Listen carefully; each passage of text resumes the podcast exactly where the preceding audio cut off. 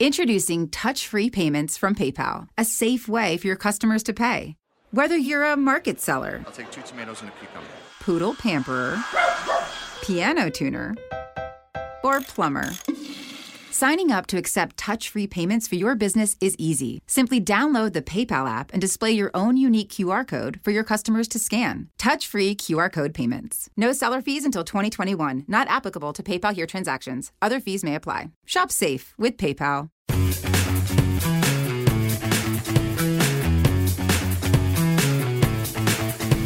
Hello, my name's Marcus Speller from the Football Ramble, and welcome to the Mixer podcast. This is the fifth episode in an eight part series to coincide with the release of The Mixer, a book written by one of our panelists, Michael Cox.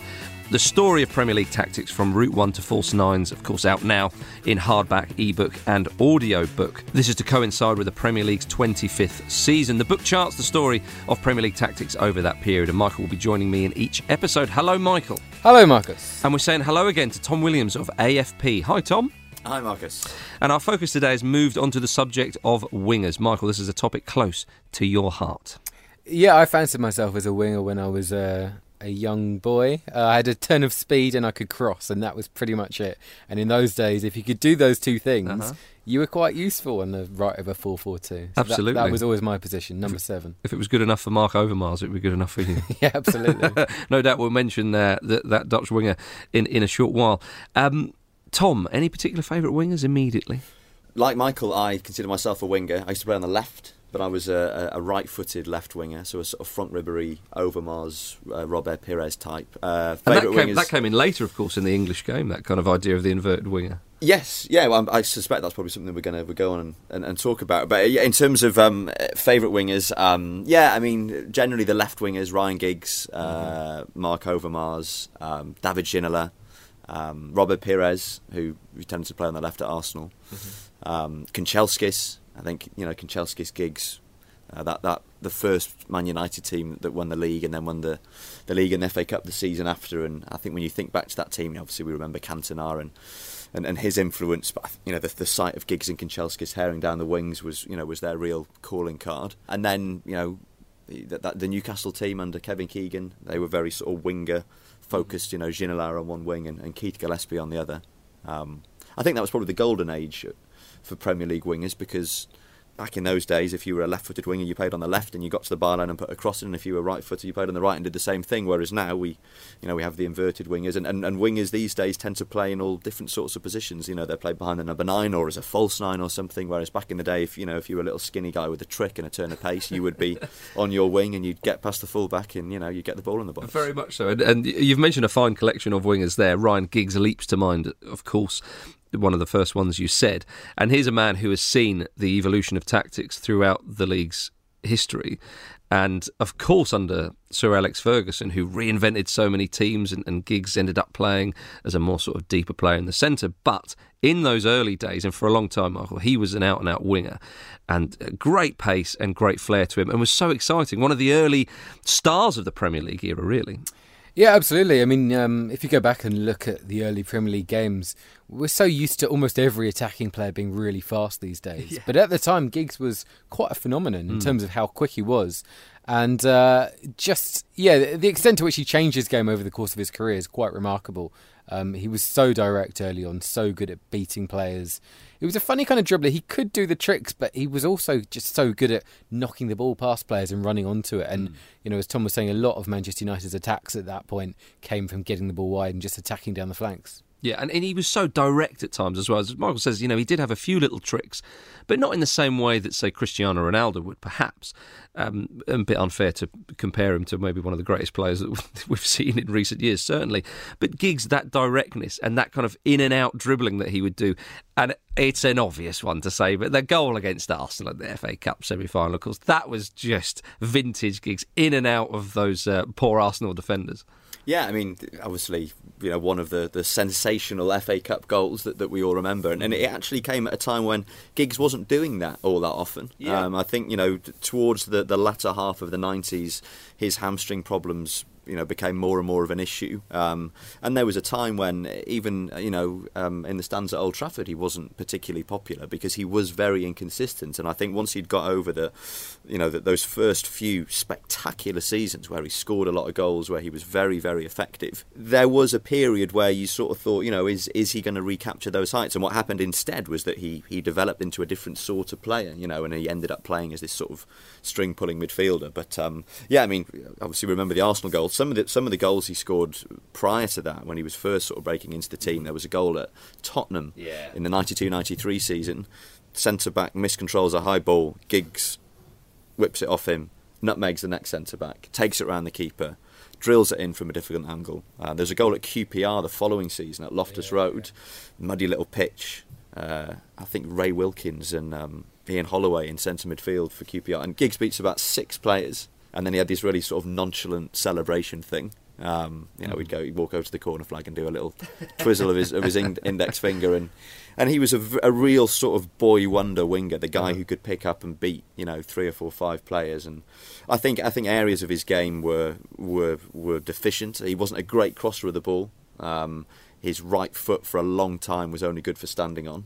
Um, and he would drift in and out of games, but I think when he was at his best, he was about as exciting a winger as, I- as I think Britain has, has produced. When he was at, you know, when he was really at the peak of his powers. Yeah, ne- never really got on well with international football, though, did he, Ryan Giggs? Yeah, I mean, I think, I think he yeah, he emerged at a slightly unfortunate time. I mean, Ryan Giggs was a member of the Wales team that came so close to qualifying for the 1994 World Cup. They had that pivotal last qualifier at home to Romania. Uh, November 1993 at the old Cardiff Arms Park, lost 2 1. Um, and that was quite a decent Wales team. You had Ian Rush, Mark Hughes, uh, Dean Saunders, uh, Gary Speed was, was coming through at about the same sort of time. But over the years that followed, they all faded out of the picture, and Ryan Giggs ended up being the sort of figurehead of this failing team. And it was a, a historic low point in the history of Welsh football. Bobby Gould came in as manager. They had all sorts of horrible kits. They lost 5 0 to Georgia, 6 4 to Turkey. I think they lost 7 1 to Holland at one point.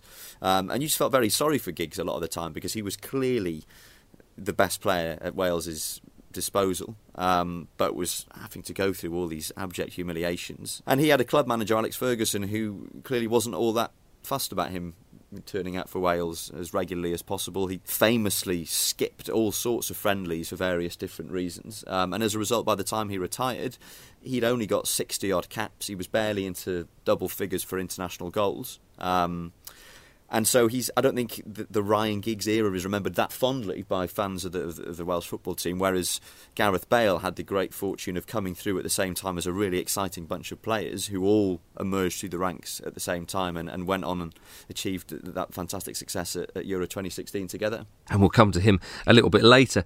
Uh, Michael Giggs was probably a typical type of winger in those early Premier League years, certainly. Although maybe his crossing wasn't as up to scratch as, as some others. But are there any others that spring to mind? Well, I think the, the Blackburn team that won the title in 94 95 with uh, Jason Wilcox and Stuart Ripley Yeah. on either flanks, they were just such a kind of back to basics team 4 4 2.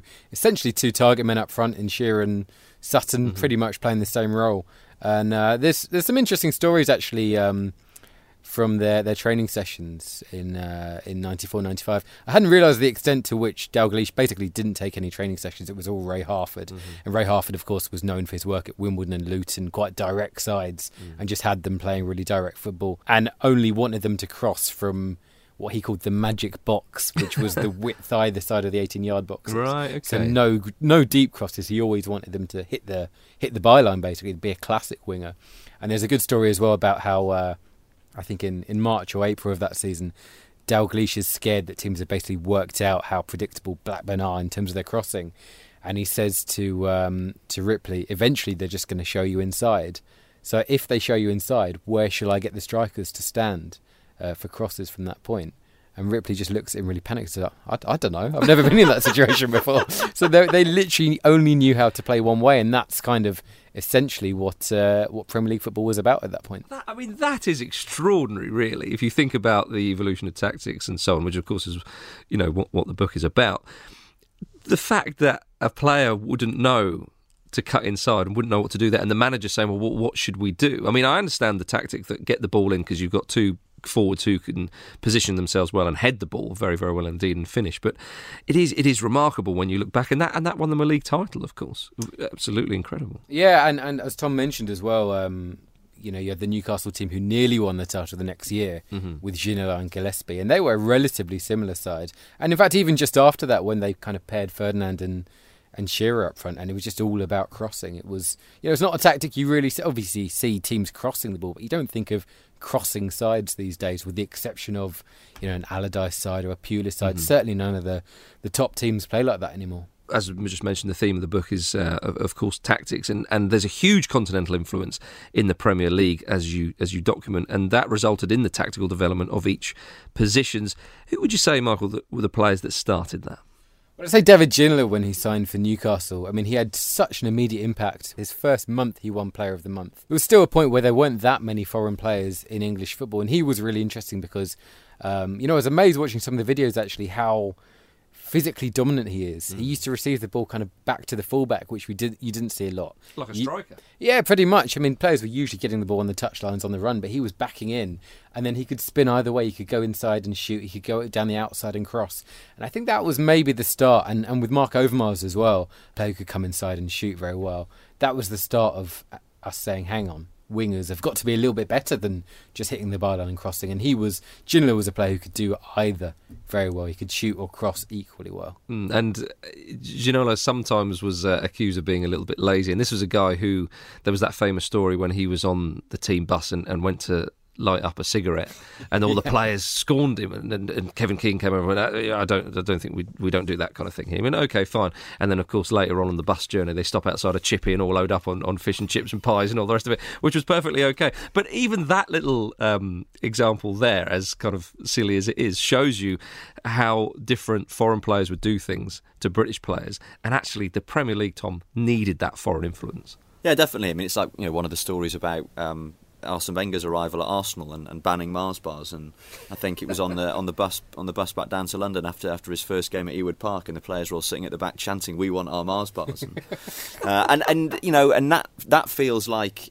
Uh, it was an age away, but then you remember what was Paolo Di Canio get in trouble for at Sunderland, banning ketchup or something. So yeah, you know, yeah. it, it, seems that even though there's you know there's there's this feeling that when you know Arsene Wenger came in, things started to change in many ways, in certain areas, there is still you know progress to be made uh, in that respect. Um, but I mean, it was a, a, fascinating clash of cultures. I think Wenger going in at Arsenal, you know, who were this pretty well established, tough bunch of, of old pros, really, mm. um, and coming in with you know various techniques he'd picked up when he was at Japan and the individualised dietary programs and these stretching routines and Arsenal players having to get up early in the morning and stretch first thing and then stretch before they leave the house and all this sort of thing and, and things that we now see as, as par for the course. And when it came in it was you know completely revolutionary. Yeah and, and, and Michael that Arsenal side they Wenger built on that battle hardy uh, Britishness at the back and added some foreign flair. And Mark Overmars was crucial to that. You know, I mean, the vital one away at Old Trafford in a 1 0 win,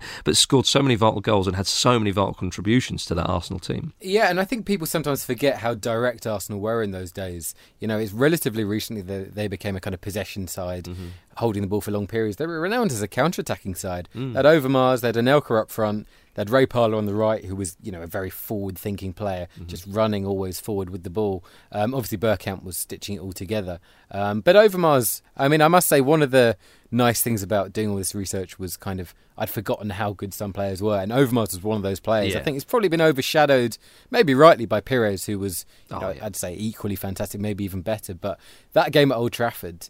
Uh, he just ran the show, mm. absolutely ran the show. He had four really good chances.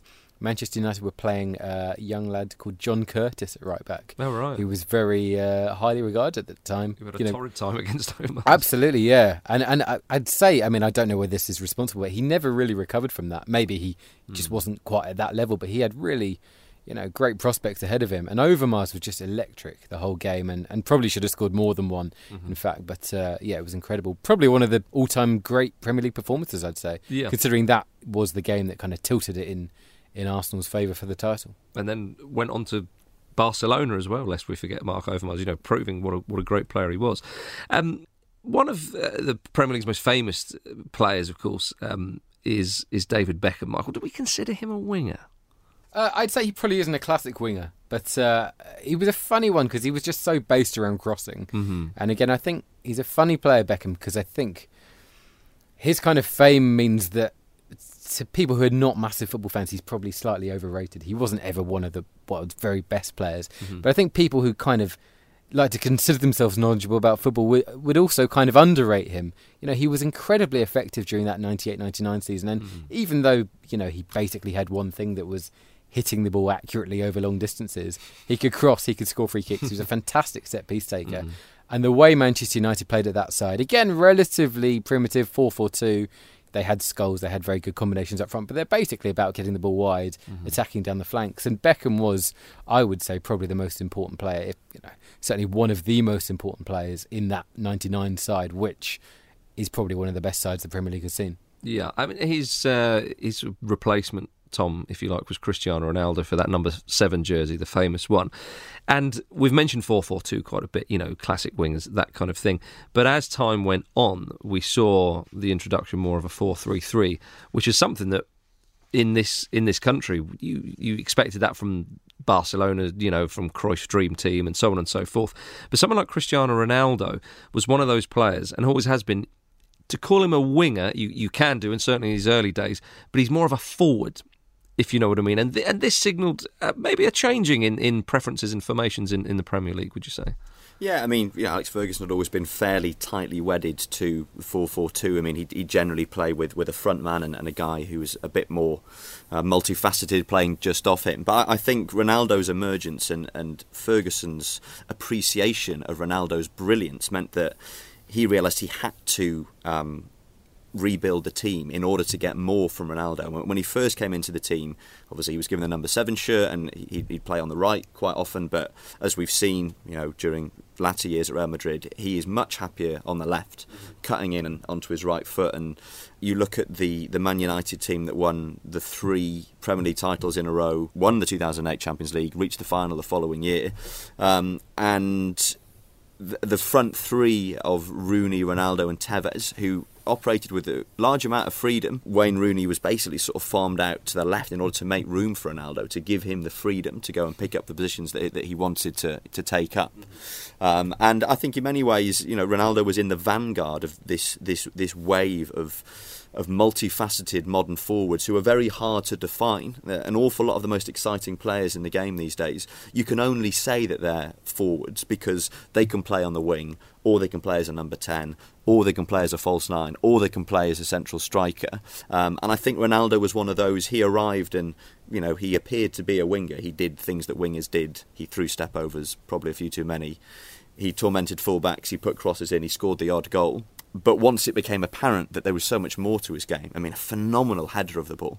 Yeah. I don't think I've seen anyone attack a ball as as impressively as Ronaldo. Mm-hmm. Um, wonderful finisher, and as a result, now we are we are now used to this idea of a forward player not having any you know sort of set position, or maybe having a starting position. Mm-hmm. Ronaldo's going to start on the left, but with the knowledge that he'll drift in. And he was one of the first players I think we'd seen in England who played and was given that sort of freedom. Yeah, and Michael, do you think that Cristiano Ronaldo and the way Ferguson used him, did that change the template? Because it's, it's all very well for a club like Manchester United to sign a player like Cristiano Ronaldo. They get the best players, you know, who, and Ferguson, one of the best managers, can can switch it up tactically. But did that set a template for perhaps the rest of the league to say, hang on, maybe the 4-4-2 and the traditional wingers we have to mix that up as well if we want to if we want to challenge or, or, do something in the league yeah i mean i think manchester united's evolution during that period is really interesting i mean ferguson made the decision that he was going to move away from 4-4-2 went towards a 4-5-1 system with Van Nistelrooy up front. Mm. But then what he kind of discovered during Van Nistelrooy's time was that moving to 4-5-1 wasn't that one man should be dominating the goals. Mm-hmm. It was that goals had to come from all over the team. Mm. And I don't think it's any coincidence whatsoever that Ronaldo's improvement, and indeed Rooney's improvement to a certain extent, came after Van Nistelrooy left in 2006. And that gave them the license to kind of rotate positions. It meant that uh, the goal scoring was shared between lots more players.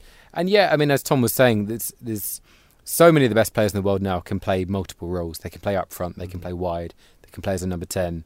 Um, and Ronaldo, I think, was just so impressive because it felt like every year he'd just add something else to his game. You know, he started out as you know, he was quite derided really for his step overs and stuff and for going down too easily. And, you know, the thought of that now is just ludicrous because I mean, when was last time you saw Ronaldo do a trick or anything unnecessary? He's become so efficient and so uh, ruthless in terms of his goal scoring. And as Tom said, you know, he was great in the air. He became a great free kick taker. He was scoring kind of scrappy goals as well, which you don't think he would be doing in the first few seasons. It was just a remarkable evolution. No other player in the Premier League era has improved by so much from when they came to when they left. It was it was quite incredible. You know, kind of took it for granted at the time, but mm-hmm. he was yeah derided at the start, and by the end, he was the best player in the world. To put you on the spot quickly, is he is he the best player in the Premier League's era? Do you think? I think he got to the greatest level. I think he maybe didn't quite have the longevity of some of the others, uh-huh. but I think you know he, he, won World Player of the Year. He was the best player in the world, and mm-hmm. in that sense, he was the best player the Premier League has seen. Yes. Mm-hmm. No, interesting. Well, um, also, I mean, mentioning wingers earlier becoming a bit inverted, going away from that traditional, the guy the le- with the left foot plays on the left and, and vice versa. Um, even clubs lower down the league, such as Roy Hodgson's Fulham, played with inverted wingers. I mean, Damien Duff on, on the right, and would it have been Clint Dempsey perhaps on the other side? Dempsey, not... sometimes Simon Davies. Simon yeah. Davies as well. Yeah, it was it was fascinating to see these trends usually start at the top, not always, but but usually as as is the case. But to see that go throughout the league with some of the sides lower down trying out these inverted wings is quite an interesting evolution as well. Yeah, I think Fulham's Europa run in 2010 is one of the great forgotten things of the last few years. Maybe because Hodgson's fallen out of favour and you know wasn't so popular with England, but the sides they got past on the way to that final mm-hmm. was just absolutely incredible to beat Juventus. They got past Shakhtar Donetsk, who'd won it the previous season, Hamburg as well, some really big sides. And uh, yeah, I mean, Damien Duff's an interesting one because he started out as a classic left winger mm. in the Giggs mould and then played so much on the right that he says now in interviews when he's playing five aside. In fact, there's some nice stories of him just playing five aside on his own That's in, right, yeah. in uh, Pitches and Island just because he wanted to kind of run around. but he says he now prefers kicking the ball with his right foot, which is incredible considering how left sided he was. But that's mm. the extent to which wingers had to uh, evolve their game. Obviously, he was still cutting inside from the right, mm-hmm. but he had to show that he could go down the line to make sure he wasn't predictable um, which other players in his mould, of course, don't do. Yeah. But the fact that he could switch from being a left-footed player to he says now a predominantly right-footed player is quite remarkable. That really is, and of course played in that four-three-three that Jose Mourinho often played at, at Chelsea at times. Um, mentioning players becoming more sort of forward players rather than say out and out wingers. And talking about Cristiano Ronaldo, it would be remiss if we didn't mention his uh, Real Madrid teammate Gareth Bale. Of course, uh, had a great time at Spurs. Uh, started off as a as a fullback, Tom, went to that kind of left winger position and is now one of those sort of world class forwards that we love watching.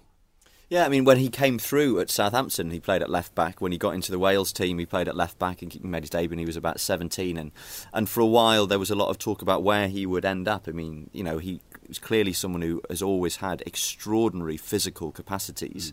Mm. Um, but the thinking was, you know, might he might he turn into one of these rampaging fullbacks in the style of a Dani Alves or a, or a Maicon, perhaps? Um, you know, someone who just sort of motors up and down the flank all day. And we forget now, it gets mentioned every now and again, but when he first went to Tottenham, he had a really difficult time. Harry Redknapp didn't really fancy him, was always having a go at him for faffing around with his hair on the training pitch. And he only got into the Spurs team for any decent length of time because Benoit Assou-Ekotto got, got injured at one point. Bale went into the team, played well, finally ended that run of matches that, that he'd been on the losing side for, and then Redknapp started trying him out further forward. And, you know, of course, he had his, his great breakthrough game at the San Siro against Inter Milan when he mm. scored that incredible hat trick, completely ripped Maicon to pieces at a time when Maicon was seen as, you know, pretty much the world's best right back with Dani Alves, and then and then repeated the dose when Inter Milan came to White Hart Lane, you know, set up a couple of goals by, by burning past Maicon, and and then I think once he'd sort of demonstrated what a you know what an impactful player he could be, he was given more and more freedom under Redknapp and then under Andre Villas-Boas, and by the end of his time at Spurs, he was he was basically playing wherever he wanted to. He was playing through the middle, um, and absolutely ripping teams to shreds on his own. And you know he's not been given quite the same freedom at, at Real Madrid. Tends to play more off the right. I mean, Rafa Benitez tried him out playing him behind the, the centre forward, and it didn't really work. But again, he has he has become one of these multifaceted modern forwards, much like Ronaldo, who's someone who you know he, he clearly bases his, his game on quite a lot. And we've talked a lot about these great forward players who are playing on the wings. Because a winger is is obviously a, a forward thinking position among the goals, among the assists. There's also defensive work to be done. Now we don't associate defensive work with someone like Cristiano Ronaldo or Gareth Bale, even though their work rate is is very very high. But there, there was the rise of defensive wingers, Michael, if you will, the likes of Dirk Kuyt and even Ji Sung Park as well at Manchester United, who their all round game was actually um, doing all the doggy work as well, not just having a few touches and running down the wing. They would need to get back in those systems. Yeah, absolutely. I mean, we've talked about the rise of attacking fullbacks already, and this was a kind of response to that, I suppose. Um, some of those big Champions League games in the mid 2000s when English sides were essentially dominating European competition there was nothing really much going on in the midfield zone. It was very defensive in there. You had a lot of players, you know, there was the Makelele role. There was kind of a big shift towards just being very solid in the centre of the pitch. And teams relied so much upon their attacking fullbacks that you had someone like Park Ji Sung who probably wouldn't be a regular if Manchester United were, you know, at home to Bolton or Blackburn in a game that was, you know, all about them scoring as many goals as possible. But when it came to kind of nullifying an Ashley Cole or Gael Clichy or you know an attacking fullback at any big side. Mm-hmm. Park was incredible, just was so instrumental in so many of those Manchester United uh, performances, and of course was very good going forward as well. You know his his part in uh, counter-attacking goals they scored at the Emirates. Ronaldo got a famous one in the Champions League. Wayne Rooney as well scored one at the Emirates. He was not the most spectacular player, and I think probably reined his game in. You look at how he played at PSV; it was actually very exciting. A little bit of a kind of in the early Ronaldo mould of step overs and sending the fullback the wrong way. But, you know, the way he adjusted his game, often when he was playing on the opposite side of Ronaldo. Uh, to Ronaldo to provide the balance, I think was really interesting. Mm, and, we, and, and we see a lot of these wingers who are now all rounders, if you like, as well. Um, someone like uh, Alexis Sanchez, who you know, great work rate at Arsenal. Um, again, would you call him a, a winger? Um, Riyad Mahrez, perhaps for for Leicester, Tom. Yeah, Riyad Mahrez is a bit of a throwback, I suppose. Um, I guess the, the, big difference in, in his positioning is that he plays on the right. I think if he'd come through 20 years ago, in the early days of the Premier League, he would have been a left winger. Um, and his job would have been to beat the fullback on the outside and get a cross in. Whereas he's a, a pretty classic uh, inverted winger these days. Plays very wide um, out on the right, very high up, um, and and can go both ways. Um, you know, he can use his right foot, um, but he, you know, his preference is to come in onto his left foot, and he's got that Arjen Robben slash Messi thing of even though everyone in the stadium and everyone watching at home and everyone on the pitch knows mm-hmm. he just wants to get the ball onto his left foot and shoot somehow he always manages to do it. Um, and you know, I think that says a lot about his ability to to sow doubt in, in the mind of the opposition fullback and the opposition defenders. Because you know Mahrez wants to go on his left foot, but every now and again he'll go on his right foot and he'll go on the outside, and then check back inside, and then maybe go outside again. You look at him and Marc Albrighton, and, and they're they're about as classic a wing pairing as we've seen in English title winners in recent years, with with the one difference, I suppose, compared to traditional pairs of wingers, is that they play on the opposite flanks. I think the winger position is quite an obvious one that shows the development of tactics and and how that's changed throughout the years from from 20 years ago even further back to now um, so as always uh, to finish off michael I want you to, to pick one player that you would say was a game changer who was potentially a revolutionary in this role in, in English football. I think it's Ginola, actually. Mm. I mean, Ronaldo obviously took things to a new level, but I think he was just such an exceptional talent. He was almost unique. Maybe Bale, you could say, was in his mould. But the fact that Ginola was going both ways, I think, really threw opposition right backs in the early stage. And I think that's when you, you had that massive shift from the Ripley and Wilcox, who just didn't know how to come inside, to wingers who were actually multi dimensional, could score goals. He wasn't the best at tracking back, Ginola, it must be said. but apart from that, he was a really good all round attacker. Yeah, Tom, you you would agree? Yeah, it's, it's hard to single one out. I mean, you know, clearly of the players we've talked about, Cristiano Ronaldo was the outstanding talent of, of the Premier League era, but, but then didn't spend that much time playing purely as a winger. I think there's a decent case to be made for Ginola. I think another one, I think the way that Arsene Wenger used Robert Pires was in a similar vein. Um, I mean, Pires didn't have the athleticism that Ginola did, but he was probably a, a slightly more inventive player. I think he he could play at a, at a lower pace. You know, Ginola was very much everything was done at, at, at high speed, um, and I think you know Pires was, was one of those players played out on the wing. Um, on his on his opposite foot, encouraged to come inside, combine with the centre midfielders, combine with, with Dennis Bergkamp, with Henry, and, and I think he was a you know a really important part of the way that Arsenal team played. And lest we forget the moment, then David Ginola took his top off playing for Aston Villa to show John Gregory that he was uh, still very much ripped and, and, could do it at that level. And I think that's a wonderful moment to end on. Give us a, a nice visual thing um, there. Uh, thanks very much for listening to uh, this episode of the Mixer podcast. Michael Cox is The Mixer is the story of the Premier League tactics from Route 1 to False Nines, out now in hardback, ebook, and audio book. I'm Marcus Speller. Thanks very much to Michael Cox and Tom Williams for joining me. Please join us next time for our sixth episode when we'll be turning our attention to the number 10s.